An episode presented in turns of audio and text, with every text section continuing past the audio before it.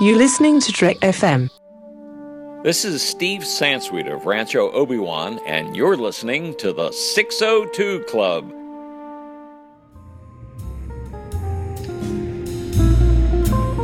There was a little bar in Mill Valley where all the Starfleet trainees used to go. The 602 Club. You know it. I was there more times than I can remember.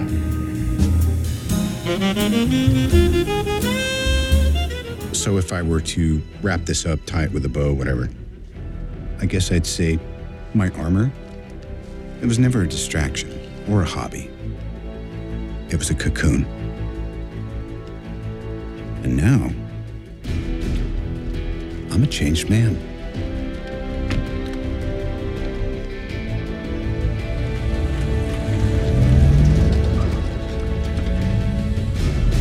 You can take away my house, all my tricks and toys.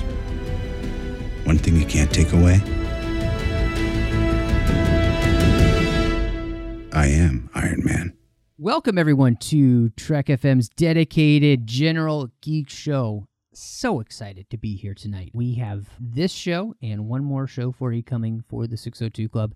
Uh, next show will be coming out will be Rogue One. So huge finale for the year for the 602 Club. I'm super excited to bring that to you. But before that, no, you're not missing out on anything this week. We are still diving into another fun subject. We're actually going to be continuing with our Marvel series as we look forward to the new year with some brand new Marvel films that will be coming out.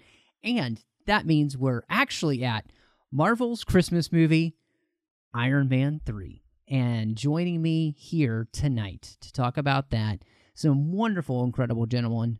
So excited to have back Richard. How's it going?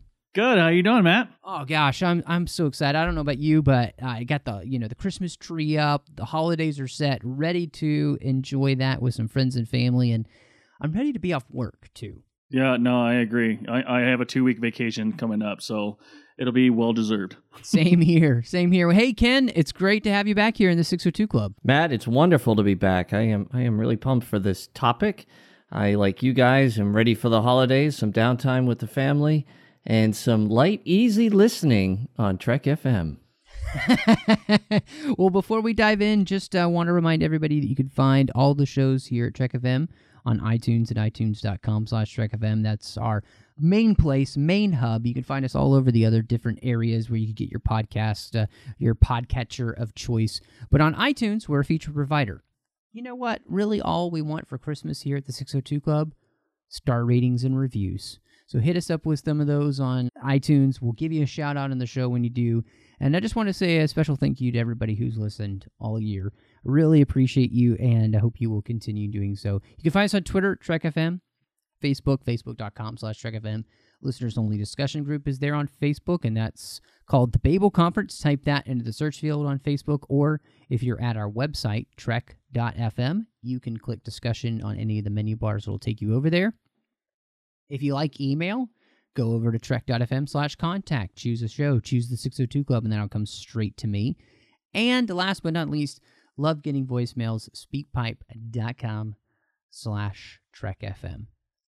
Now, guys, it's not really a joke that this is the Christmas movie of the Marvel Universe because, as most Shane Black movies are, it takes place during Christmas. And I thought it was really interesting because this movie makes uh, a lot of play of the idea that the past comes back to haunt us.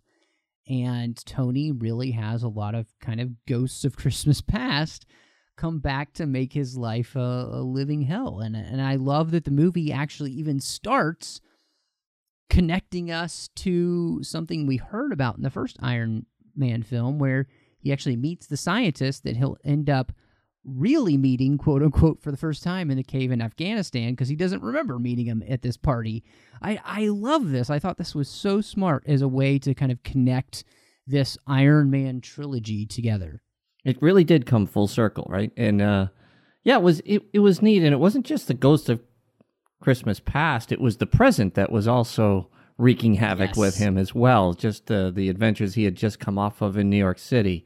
So you're right. There was there's a great analogy there, Matt. Totally agree. yeah, I mean, it was it, it was seeing him for the first time, uh, or at least the second time in, uh, or at least first time in this movie. Um, but like, yeah, it's it's great to uh, see that they're tying those all together, and, and you know, it, apparently, I mean, he's he's his guardian angel, I guess you could say, first one, and he didn't even know it at this time. No, that's so true. I, I love that. You know, he helped save his life in the cave in Afghanistan, and he doesn't even remember meeting the dude because, well, he was more worried about other things, like, uh, you know, well, let's just be honest, trying to get some action. Uh, and what I love, though, in this is the way in which we see the basest part of Tony's existence at that point. You know, he is completely self absorbed, uh, completely self obsessed. He cares nothing but just trying to get the next lady and having a good time.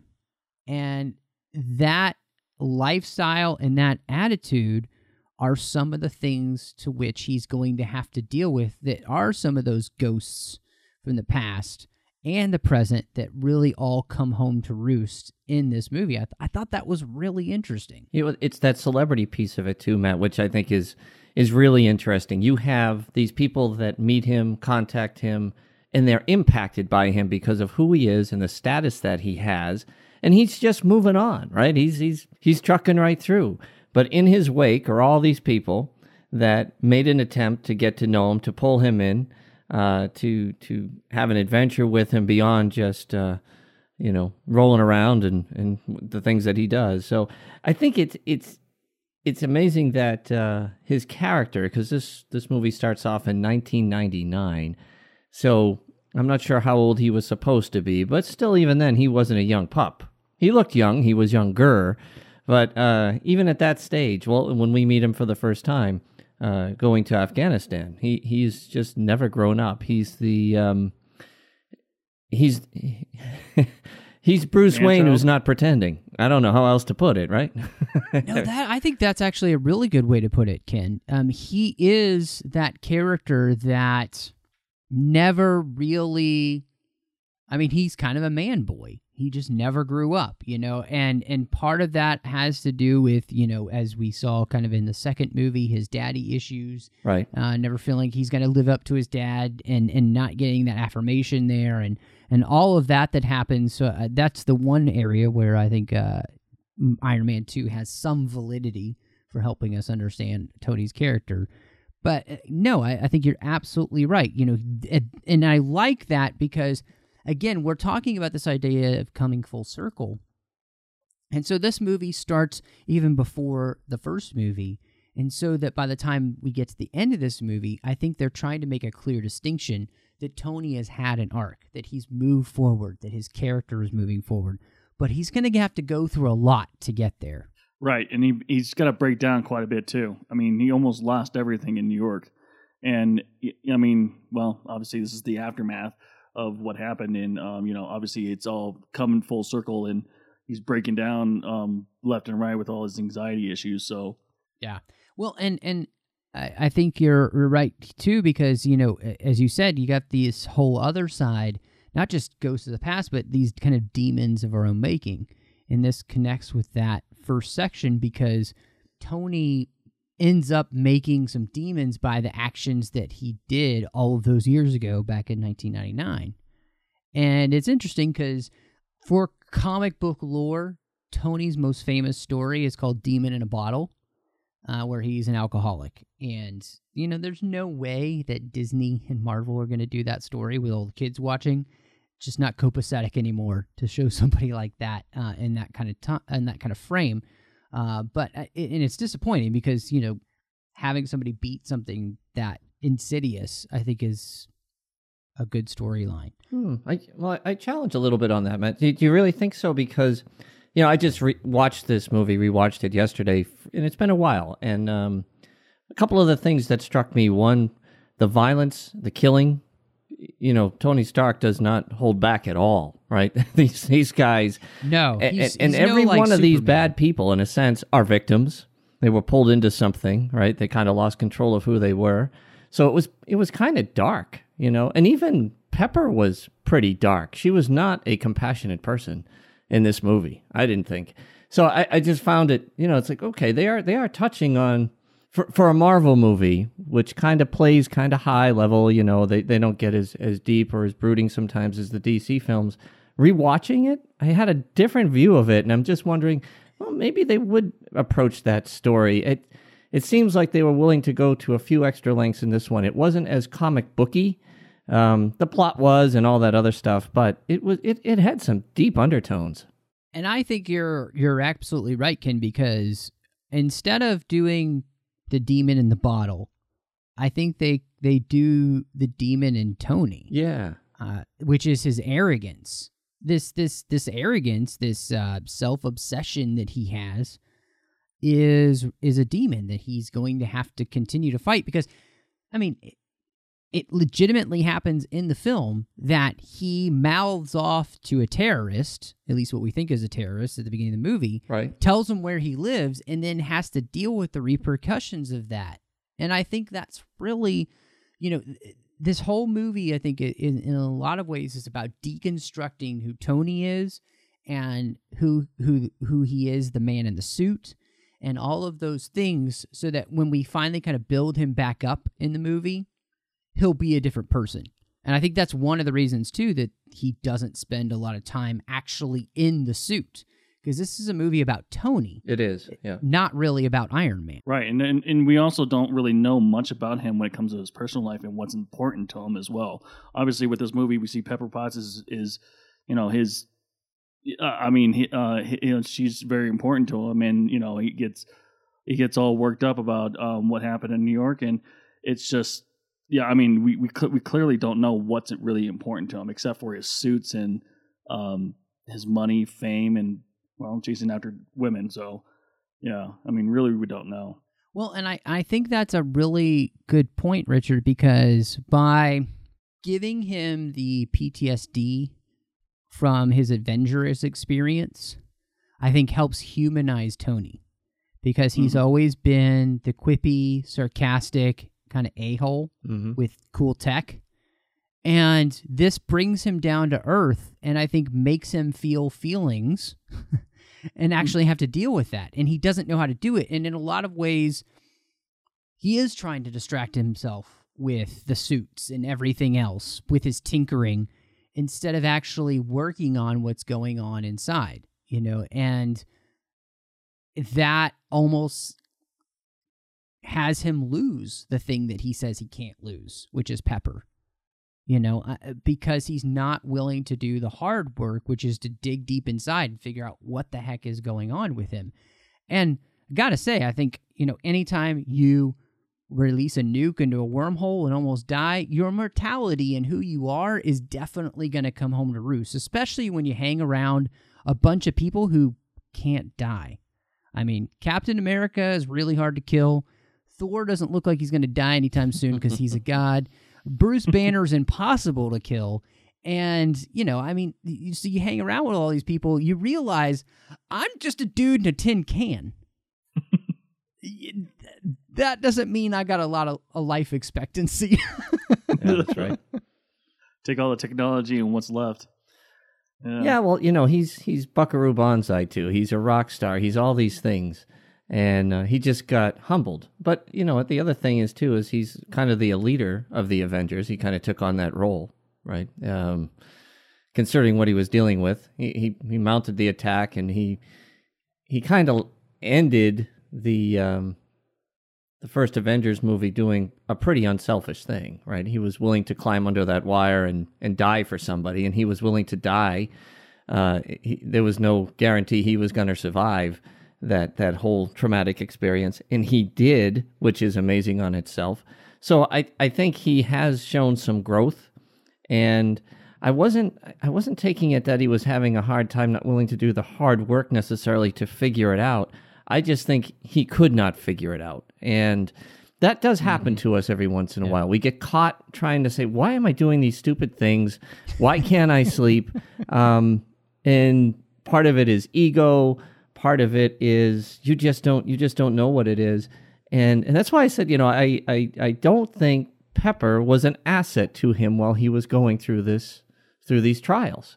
You know, she was kind of cold and when he finally admits to her that he can't sleep and that he's struggling and you know she's very loving. Come on, let's go upstairs. He has a horrible nightmare, and I know she was spooked by the the automated uh, Iron Man thing, but she was just like, "I'm done. Going downstairs." You know, just just just cold. Um, everything became about her, even though he was struggling, and so when you're in those situations, uh, it's nice to have some support. And whether that was intentional by the writers or not, it it was very realistic in terms of okay, she's not the uh, the sympathetic, empathetic person we thought she was. And maybe by that point, though, she had have en- she'd had enough of trying. I don't know, but it was very obvious to me that um, I do I do think that you you've hit on something because I, I I think the way that they play Pepper in the story is somebody who I, you you think about it what she's been through Mhm. with the the Tony character through the Iron Man, Iron Man 2, then the Avengers.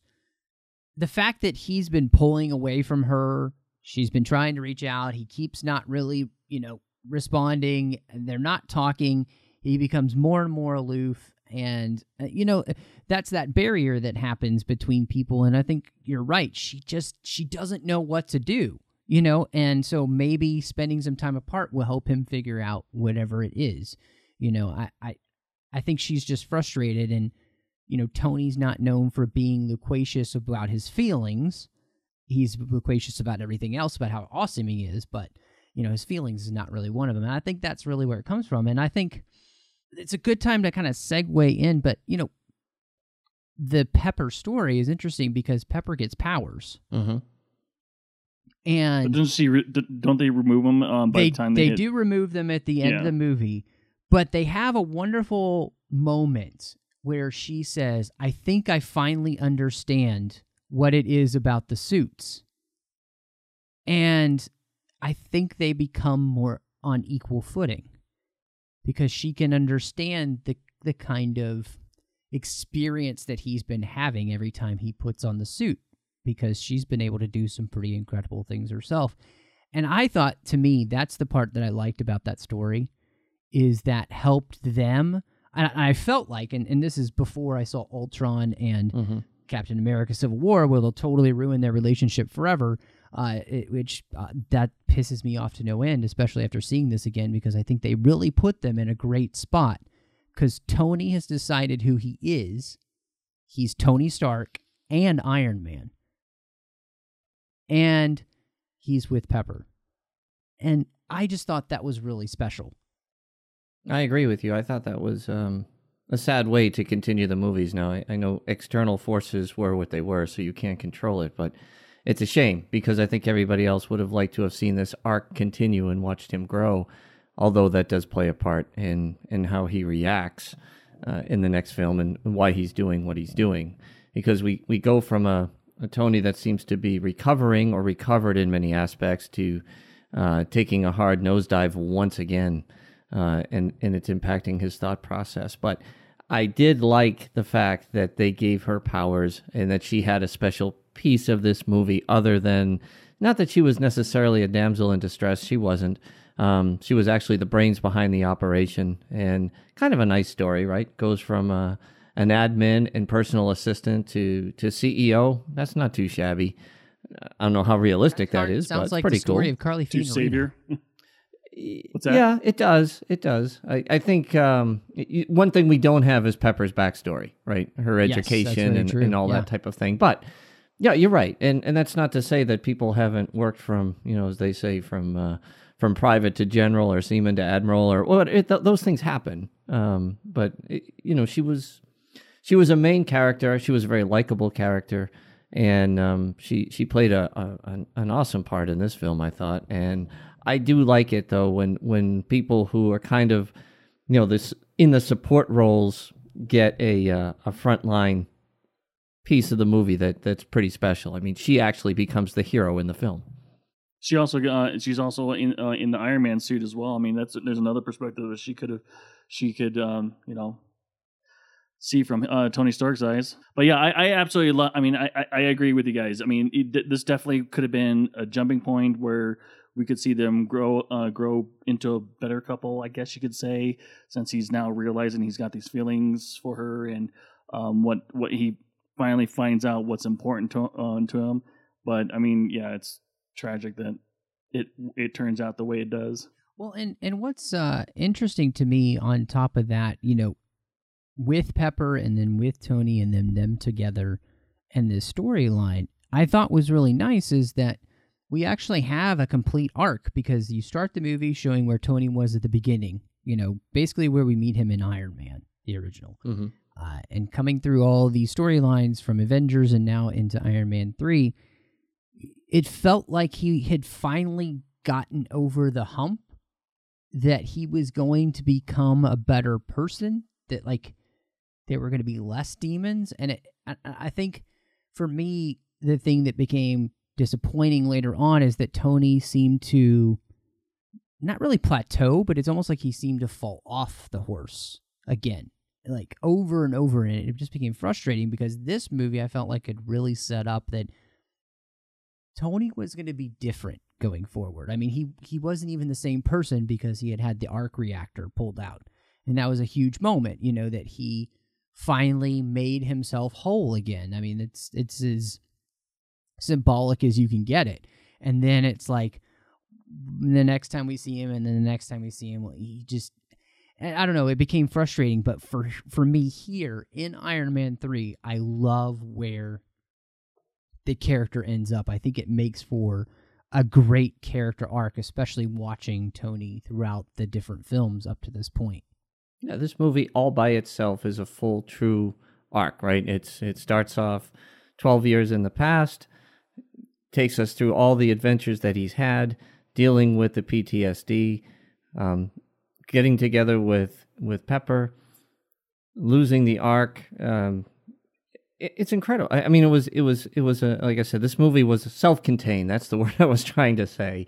It plays very well. If you had not seen the other movies you would have been able to pick up uh, a little bit more because they, they do have the flashbacks and so forth and his dreams and what's going on and and so you, you know you it, it, obviously is very helpful if you've seen the other films. And judging by the money they've made um, there's probably three people somewhere in Alaska that haven't caught it yet. But that's about it right? Everybody has seen these movies. And and and that's great. But if you think about it it's it's a very good standalone piece. And when a movie can do that and it doesn't have to rest its laurels on the other pieces of it because you can you can gather quite quickly who Tony was from Iron Man, yes. what he went through with uh, the Avengers, and and dealing with it now. That's what makes this a complete movie. It's not a perfect movie, but it makes it a very complete movie. What did you guys think? And, and because this is an interesting Iron Man story in the sense that we don't spend a lot of time with Iron Man in his suit. How did you guys respond to this storyline and the way that they told the story for the fact that yeah you don't really see the character in his getup for a majority of the movie when I saw it initially uh, in the theater, I absolutely did not like it, um, and that's because I mean, it, it felt like the film felt like it was the it was the end of Iron Man. It, that's what it felt like, and not knowing what was going to happen next, and not knowing what uh, what the plans were, it was just it just I mean, yeah, I, I mean, I get where I mean, get where he's coming from. Uh, you know, he's he's total loss. PTSD is is, is ramping up high, which I can relate to because I've been there. but like, it's just it it's it just felt like it was they were closing out the whole entire thing, and I'm like, oh, no, are they gonna do Iron Man four or? Or are they to just stop them right here, or there's to be more? And really, it, it it brought up more questions and than really answers for me because I mean, yeah, he closed. I mean, like you said, I mean, he, he felt whole again, taking the arc reactor out. That's great, but I mean, like, what's next? I mean, because there's so much more to the Marvel universe than just stopping Iron Man right there. So I, I don't know. That's how I initially fe- uh, felt about it. But when obviously Age of Ultron came out and the, all the other movies coming out after that, it this movie is perfect for setting up Age of Ultron. I mean, it just it's the answer how what he was feeling in uh, Iron Man three, and I mean it just he just took off. But like I said, he fell off the wagon again. So sometimes, Matt, I think less is more, and and I I like the um the more Tony Stark, less Iron Man, because when Iron Man comes back, or you know, and, and they they kind of went I think a little overboard with the amount of Iron Men, quote unquote, uh, that were pulled into this movie. Uh, I I I, I like seeing the expressions. I like seeing the person. I think Robert Downey Jr. is a is a great actor, um, and he's he's got a style and, and a uniqueness about him. He owns Tony Stark. He absolutely owns it, and you you get pulled right in. So I thought the connection um, with the boy was was really special. Those are the things I like in in movies too. When you you know you, you get the kid who's bullied who kind of finds the uh, superhero and plays a small role and kind of helping him out and I, I thought the, the, the subplots of the movie and the and kind of the B storylines were actually better in many in, in many in my opinion than even the overall plot because we've seen this plot um, in in other films. But that that's what I liked. I, I like the character. I like that the fact that they open up Tony Stark. And you know they have to give Robert Downey Jr. something to do. And I think they were able to do it in this film right? Because 80% of the rest of it is just him, you know, with a close up of his face talking to Jarvis while he's zooming around. And and in this case, you know, even even the the dragging of the Iron Man suit was very symbolic. Uh, I thought, uh, you know, like the weight that he was pulling across the snow and and the burden that he was carrying. I, I don't know if that was meant to be symbolic, but that's kind of the way I read into that and trying to figure things out. I mean, it was it was a heavy moment. He got his ass kicked. Uh, he got his house destroyed. Um, you know, he's he's about as low as he can go. But he was even with the with the kid and the way they started the conversations. He was still there. I I, I don't know. I I thought that that was probably the best parts of the movie because the effects, the action, it was intense, and they always are. They always ramp it up, ramp it up, ramp it up. The spectacle was the spectacle the best parts of this the story to me were the human parts of the story and that's what carries me into into these films actually further is when they when they go in that direction because then it's relatable i i have no idea what it's like to fly around in a suit but i certainly know what it's like right to to deal with hard times we all do or or good times or or deal with children all, all that kind of stuff it's it, it made it very relatable I completely agree with you. I, I think to me the the things that I really loved about the movie, uh, and the more I see it, the more I can see that the young boy that he meets is really a representation of who he was as a kid. Probably the guy that got picked on and was a little bit too geeky for his own good, really smart, you know, Yep, yep. Uh, and a wise ass. You know, I mean, Mhm. th- that's who Tony Stark probably was as a kid. You know, it wasn't till he got a little bit older and kind of grew into himself he became the ladies' man. I'm pretty sure he's the kid who got a lot of noogies and you know swirlies and Yeah, the kind of guy you cheer of for. bad things. Yeah, Yeah, I yeah. mean, I mean, they, when he opened up that garage at the end, weren't you all going? That's what I'm talking about. Yes, yes, that was yeah, the, the best yeah. garage ever. Um, I mean, uh, Potato no, gun I, I thought Yeah. that that was fantastic, and I think you hit the nail on the head, Ken. Is that that storyline helps open up the character of Tony Stark, so he can make the decisions he's going to make later, where he's going to wipe the slate clean and start over. He's going to take the arc reactor out. He is going to realize that he's Iron Man and Tony Stark. And they're not like he's not just one or the other, but it's together. You know, like both of those personalities are part of who he is. One doesn't control the other. You know, they work in concert. And it felt like there was a balance to the character by the end, but it's because we got to kind of pry back the onion layers of Tony Stark and get down to the root of who he is and why he is and all of that. And I thought that that's what made this movie to me a lot of fun because it challenged the character. You know, the, the problem with Iron Man 2 is that it's the same story that they did in Iron Man, basically, with daddy issues thrown in.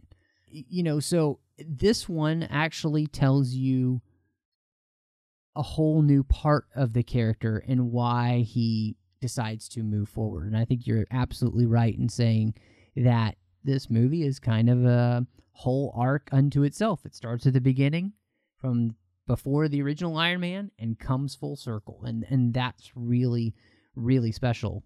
I have to ask you this because, you know, the Mandarin character normally in the comics is a genius scientist and superhumanly skilled martial artist and his primary source of power are 10 power rings that he adapted from alien technology from a crashed spaceship and uh, each ring has a different power it's one on a different finger But in the comics, it's also very a Fu Manchu stereotype.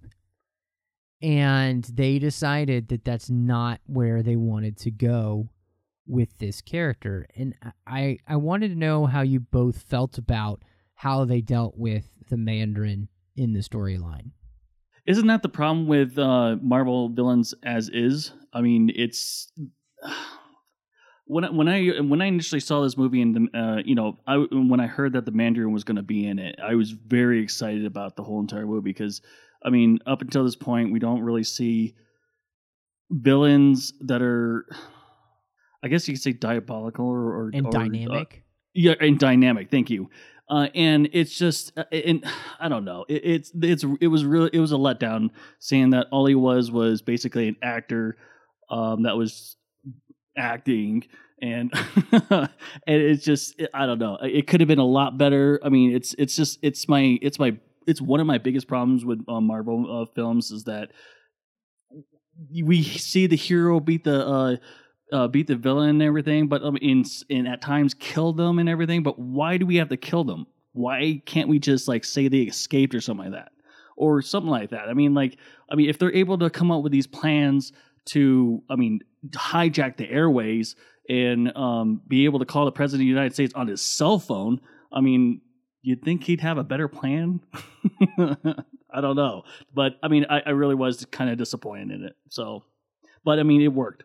It was a gimmick. It was a twist. It, it you know, I, I, it had been so long since I've I've read the comic books. I've been up to speed. I did know the Mandarin. My my son, my middle son, is really big into this, and he was really disappointed. You know, it I, it rocked him a bit. You know, he's like, no, this isn't how it's supposed to be. And you know, we when we build something in our heads, and we've been reading something for a long time, we're always disappointed if they go in a completely different direction. Sometimes for the for the plot of the film, and this is you know the, the, this was the part of the story, the the the whole villainous piece of this story was very difficult to to believe, comprehend, and you know it was it was a plot taken right from another movie. We can talk about that later, but it, it just seemed to be it was it was an attempt at humor that I felt didn't land as well as they would have liked to have landed. I I wasn't laughing at it. I'm I'm not a bathroom humor guy anyway, but you know I just was ah it it it it, it did throw me off the scent, no pun intended.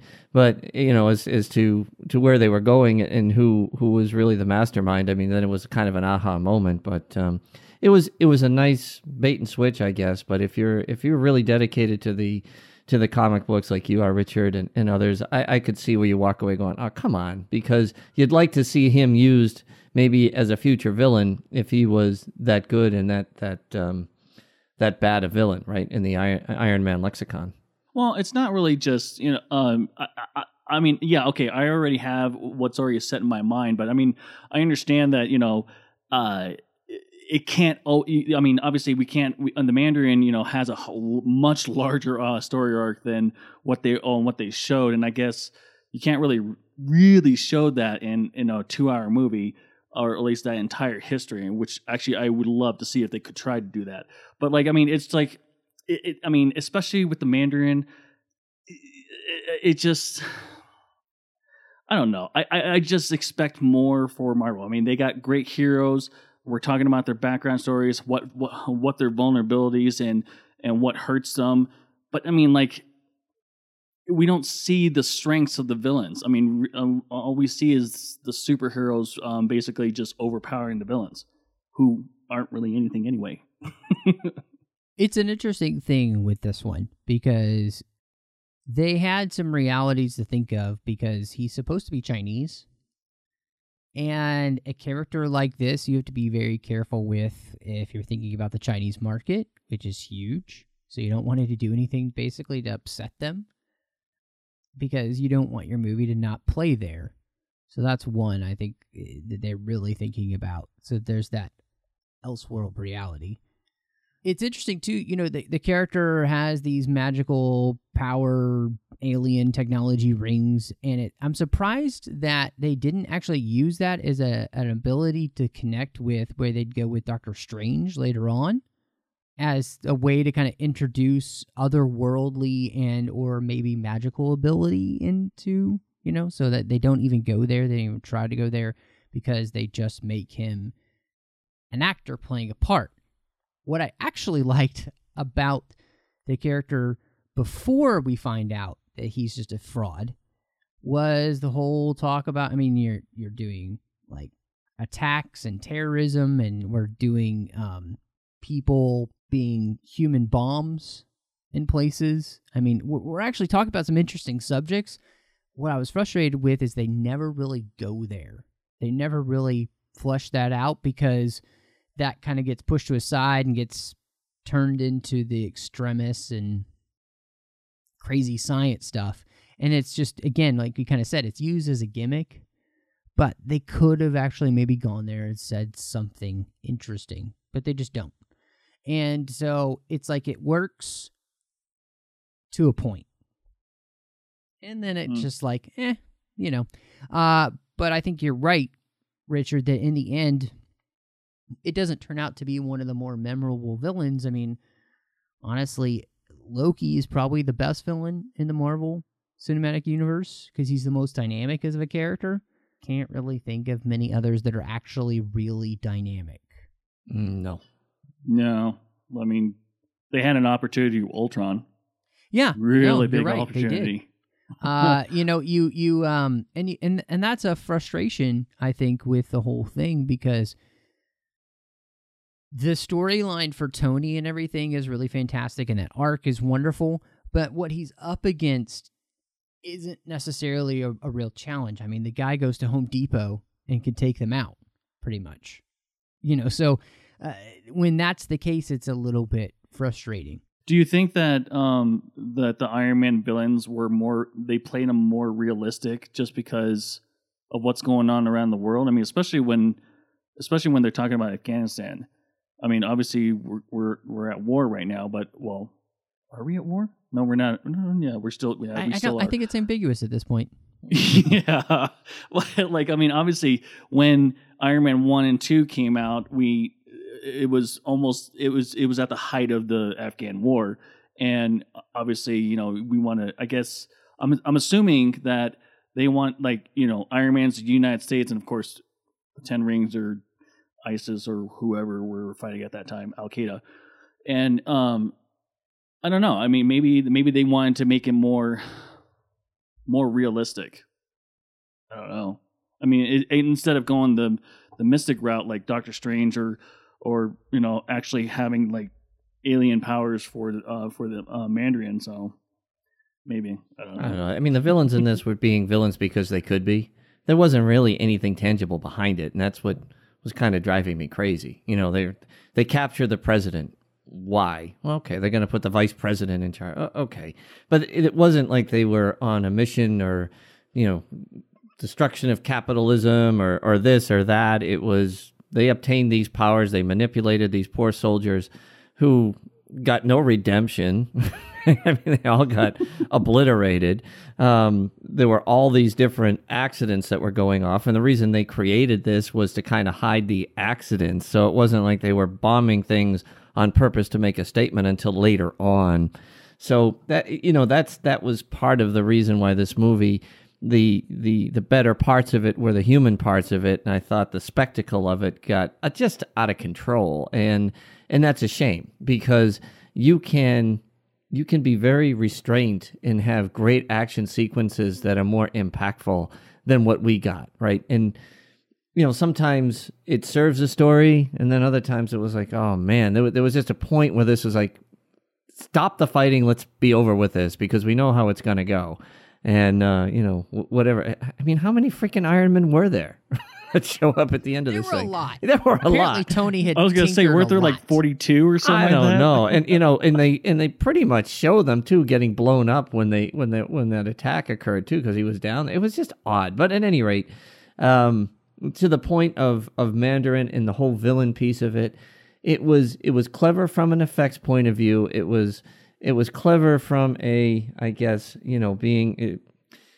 where they drove it from, being able to manipulate one's body and, and all that, even though the, this, you know, it's uh, that that pseudoscience stuff can can get a little quirky at times. But I uh, I thought that the the weaker parts of the film actually were were the villain's piece. It it was something to help move along Tony's story, but you know it ended in any typical Marvel superhero fashion. Lots of action, a lot of computer effects, whatever, which is fine. I'm not I'm not a Debbie Downer on it, but it was just like mm, okay, this this this movie had a lot more heart than the direction it needed to go. I think when it when it ended, that, that's that's how I felt anyway.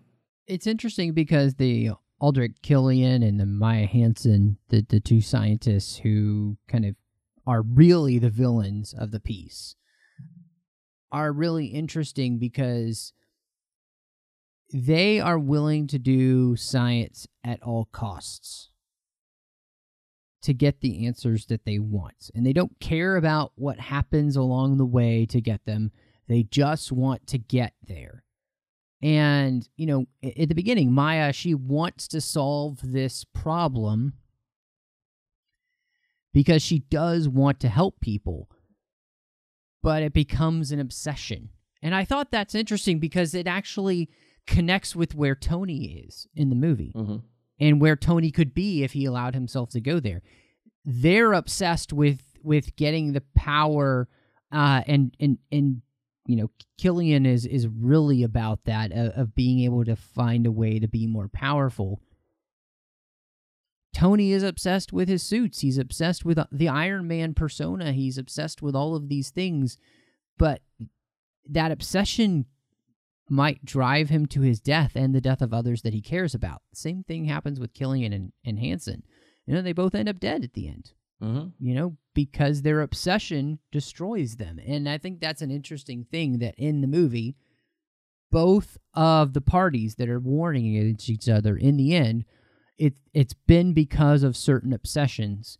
And Tony's wins because he has true friends on his side in the end. You know, uh, he's got Pepper and he he's got Rhodey, and it's those flesh and blood people, not suits or whatever that that save the day. Well, that and Pepper with powers, but you know, little um, technology, So yeah. uh, you know, I I think that's really interesting, and and it was interesting too because you know that promise of what that science would answer was too much for the vice president even to pass up because he wanted to make his daughter walk again. So, what would he do to make his daughter be able to walk again? He was willing to allow them to steal the president and work with them so that he can have her walk. I mean, it's like the it's a night. It's a good question. Like, what will you do to get what you want? And I think we saw that the answer in this movie is maybe it's better not to answer that question because that's a really dangerous question uh, if we take things too far and we get obsessive about them. And I think that's where the the storyline for the villains it does what it needs to do. But I'm right there with you guys. It's like I would love to have the characters and the villains feel more dynamic for the most part. Again, like a Loki, where it really feels like a challenge to your. I mean, in the Thor movies, I'd I'd rather watch a Loki than Thor any day because he's more fun. He's less boring. he is, yeah. Um, but you know, I, I think that really speaks to the idea of finding a way to make it all work together. And I, I think in the end, you were right to say, Ken, this movie is more about heart, and it's more about Tony's heart and and moving that character forward. And I think you know, in the end, that this movie's able to do that for the most part. I did want to ask you guys about something that I noticed, you know, uh, Marvel's not really known for having great like music in their movies. But did y'all, when y'all watch this movie, do you hear any difference in this soundtrack as compared to some of the other films? If we go right to the end credits, I enjoyed those a lot. Um, it was the only memorable music that I that really struck me from the film. And you know, it's funny because when you're preparing for a podcast, I'm usually attuned to the music anyway. Um, and and I found that the the music in this, like most of the Marvel films, it's kind of understated. But I really enjoyed that that 70s action movie, action TV show ending. Uh, it was Yes. really fun. I, I I watched the whole credits not because I was waiting for the end like they always do those little teasers. at it, but it was just kind of like that. It had that that that nice rock sound from from that era. It it felt like we were going in a wayback machine. I have no idea why they did it, by the way, but it was it was fun. I thought that that that piece of it was very original. I hadn't seen that in any of the. It was almost um, like Tarantino like in a sense. If he could do it, that's almost what you would think he would do to a degree. But that uh, that was the music cue that that that that was most memorable and enjoyable, and uh, the rest of it was was okay. You know, I, I actually am on the same uh, same boat as you, Ken. Uh, it, it- you know, going back to the the first Iron Man, one of my the only song that I downloaded for um, the first Iron Man was "Merchant of Death," which was my favorite song out of the whole entire album. And actually, um, on Iron Man three, that was the on- the one you were talking about is is the only one I downloaded as well because I absolutely love that piece. It's fantastic and like you said, I mean, it reminds me of all those older movies that uh, that you always that you always see. But I mean, the music throughout the whole entire movie was pretty much the same as the first two, for the most part, or at least I thought so. Yeah, I like um, you know, Brian Tyler has done a few of the Marvel scores now, and they weave that Iron Man title at the end. Uh, they call it "Can You Dig It?" Uh, that's the title track. Eh, I like that. I like that we finally kind of gave Iron Man this kind of fun theme, and and giving it that kind of retro like 70s vibe seems to fit for Tony Stark. You know, it, it, it was a really fun choice, and I I just I liked that we finally said let's create a musical motif that says Iron Man when you hear it. The same way that they did, I mean, th- Silvestri did the same thing for Captain America, and then he also did the Avengers theme, which everybody can hear in their heads. But there's Mhm. really only three themes that I can think of in the Marvel universe, and it's those three. Uh, and so I think Brian Tyler did a really good job of giving us something that it sounds really good. Um, maybe the closest I I I enjoyed Michael Giacchino's new score for Doctor Strange enough, uh, and it had kind of a Zelda Mm. feel to it, but I can't hum it. So, um, yeah, it wasn't yeah. that memorable. Zelda feel to it. no, it. it wasn't that memorable. No. Um, I, we've talked a lot about it, but I, I was surprised rewatching the movie, but I felt like the special effects are fantastic. I really do feel like they hold up. They they did a fantastic job, uh, especially with the uh, falling out of the plane scene, which Mhm. was so incredible in 3D back in the day when I saw it in the theater. You know, I, they did great work here. Um, I I like that for the most part. You know, we have some really big action set pieces, but the rest is Tony. So, it, but when we do get to the effects, I'm still pretty much blown away by this film, which speaks highly for a movie, you know, that came out a few years ago, that the work's still holding up. So, I agree. It, it it played well. the The whole scene on the ship was that intermix of, I guess, reality and explosions and technology. And uh, you're right, it does. I, I couldn't think of any particular scene where I was going, eh, that doesn't look right or whatnot. I'm I'm always amazed in um, in the level of of the ability, I guess, of ILM or any of those companies, but you know, when it comes to the Marvel movies, um, they really don't spare an expense. I mean, they they really for in the, for the speed that they put them out as well. You know, I I haven't seen um, the original Iron Man in a while, but I still remember that first scene where he figures out how to fly and blasts off um, into the night sky with the rock music playing and everything. And I was like, you know, that was a pretty beautiful scene. And they've they've kept that quality up uh, for for all of these movies. I think, like I said, it just I just felt like it was it was overkill, but it was damn good. I mean, uh, you know, I, I can sit back and shut my mind off and just admire what the what the work is, and uh, that that was that was easy to do in that case. Yeah, it truly is a work of art because it, it. I mean, it, every time I every time I see a Marvel hit uh, movie, it's like, oh my gosh, these graphics are amazing, and especially, I mean, especially Iron Man. I mean, it's one of my favorite ones. it really is. yeah, and I feel like, you know, uh, here for the most part, the effects serve the story. You know, it's not just spectacle for spectacle's sake, and that's always a good thing too. So, Mhm. uh, you know, for the most part, yeah, it's it's a little bit big, very big with all those like you said, Ken. This there's there's a thousand suits it seems like at the end, but uh, the inner like six year old in me too is just like, oh, this is so fun. Yeah, that's what I mean. You can So- shut it off and just say, "Yay, Yep, go!" exactly. You know, that's that's what we were all Yeah, doing. I and think. You know? sometimes I, I like doing that. Yeah, why Um, not? So where do you guys uh what would you guys rate Iron Man 3 do you think? Um, I, I would. uh, We're talking about out of five. yeah, sure, 5 or 10, whichever one you want to do. No, we'll just do five. Um, I would say uh, four and a half is is what I'm what I would say because I mean, like I said, it- it's it was a disappointment for me in the beginning, but you know now that we all now that we're in this time where you know uh, we see uh, Age of Ultron and everything, it it fits perfectly with um, what's going on, and it's it's a great setup movie. So yeah, four and a half for me. I guess I would say it's uh, how would we put it? Three and a half pepper pot punches. Um, uh, yeah, I guess that Pepper Potts punches something. Yeah, she, Wow, well, you could say do that 3 times You can't, can't do it. Absolutely not. It, it's it's a good movie. It's not a great movie, but it's a good movie. It's it's it's better than than Iron Man two by by a lot. I think it's better than better than Ultron, um, in my opinion. But it it fits. You know, it was a it was a fun, enjoyable movie. I guess you know the the eight hundred pound gorilla in the room to me was. And it was. I remember coming out of the theater with with my. I told you my middle son who, who had watched it, and we were both like we felt like we had seen it before. And he said to me it was the incredibles. And i went right it's the same plot as the incredibles the same dejected kid who grows up to to wreak havoc with these powers. It That's kinda true, it's actually. Amazing. it hadn't is seen that exactly the same i was like ah and now that that was in my head i was like oh, you caught me monologuing.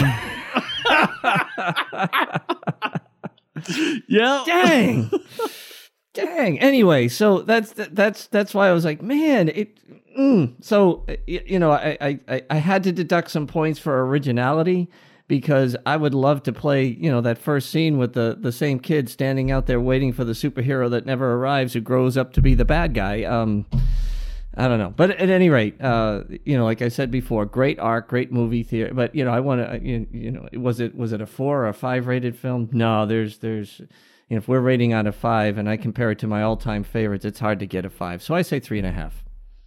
Oh, Ken, you had to say that because I'm gonna have to drop mine down to at least a four now because you just said that. I didn't even think of it like that until you just said it.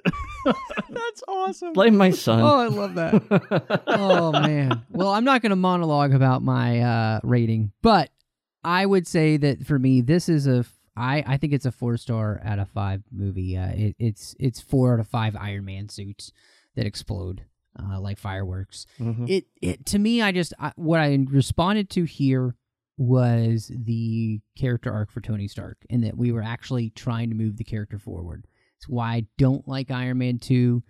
It's why I li- I would actually consider Iron Man, Avengers, and this the arc for Tony because it, it really feels like if you watch those three, you get the full arc of the character here, and then of course you watch Ultron and Civil War, and, and Tony's character falls apart again. Uh, but here, you really do feel like you're getting a whole spectrum of watching this character move forward, and I love it. So it's a lot of fun, uh, and I love that we got to talk about this here at the end of the year. We're going to be looking forward in the new year to some new Marvel movies. We've got Thor Ragnarok coming out, as well as Guardian of the Galaxy Volume Two.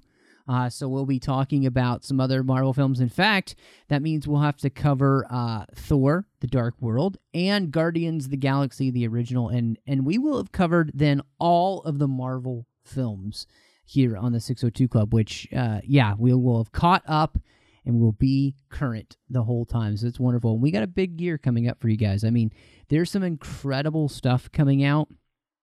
I mean, just thinking off the top of my head, there's there's all that Marvel stuff. We've got Wonder Woman, Justice League, Episode Eight, some some amazing things like Dunkirk from Christopher Nolan coming out. I mean, just it's going to be another fantastic year. We'll continue on with our Bond series with John Champion. Just look for another great year coming out with the 602 Club. And I really want to thank uh, our associate producers through Patreon, Ken Tripp and Davis Grayson, for being with us for so long and making sure that the 602 Club comes to you each week. But not just the 602 Club, every other show on the network as well. Uh, we are a listener supported network, and this is this is really important because there's no way in 2017 that we can continue to make this network happen without your support, without your generous support. Now, every little bit helps. So go to patreon.com slash trekfm, see how you can be partner with us in these programs and be part of our team. We've got some fun perks that come at different levels, and we hope that you'll join us. Again, that's patreon.com slash trekfm. Now, Richard, uh, before we get out of here, uh, where can we find you uh, here online and at the network? Well, um, everyone can find me on the Babel Conference, and my Twitter handle is xransom. And um, you can also catch me on uh, Earl Grey, uh, the dedicated uh, TNG uh, podcast. That's on Trek FM. And now, Ken, uh, loved having you back here on the 602 Club. So much fun. Where can we find you, of course, on the network and then online? Well, you can find me on the network hosting Standard Orbit with my friend Zach Moore. We're having a good time over there. Uh, you can find me on the Babel Conference. I'm in there engaging with everybody as often as I can be. And you can find me on Twitter at Boston SCPO. And uh, take this quick opportunity to wish you both a very Merry Christmas and Happy New Year. Peace and blessings to you guys. It's, by the time this thing broadcasts, I think we'll be right on the cusp of it. So um, hope you guys have a have a great, great, great holiday. Thank you so much, Ken. Uh, same to both of you. And uh, of course, you can find me here on Twitter, MattRushing02. On the network, you can find me in the Orb with Chris Jones talking about Deep Space Nine. Uh, you can find me on all of the episodes of Literary Treks up till now. Uh, this is my last year on Literary Treks uh, with Bruce and Dan talking about the books and the comics of Star Trek as well as interviewing the authors. You can also find me on Star Wars the 602 Club Collection, which is our special feed for just all the Star Wars episodes for the 602 Club. Both that and the main feed are both on iTunes. And then, if you love Star Wars, you're going to want to check out Aggressive Negotiations, where I talk with John Mills each week. We pick a fun new topic in Star Wars and just run with it. Uh, that's over on the nerdparty.com, and you can also find that on iTunes. Plus, look for something special coming in the new year from me. Uh, you, you got something to look forward to. Just make sure you tune in to my Twitter at MattRushing02 and you'll see what's coming. Well, thank you so much for joining us, and y'all come back now. You hear?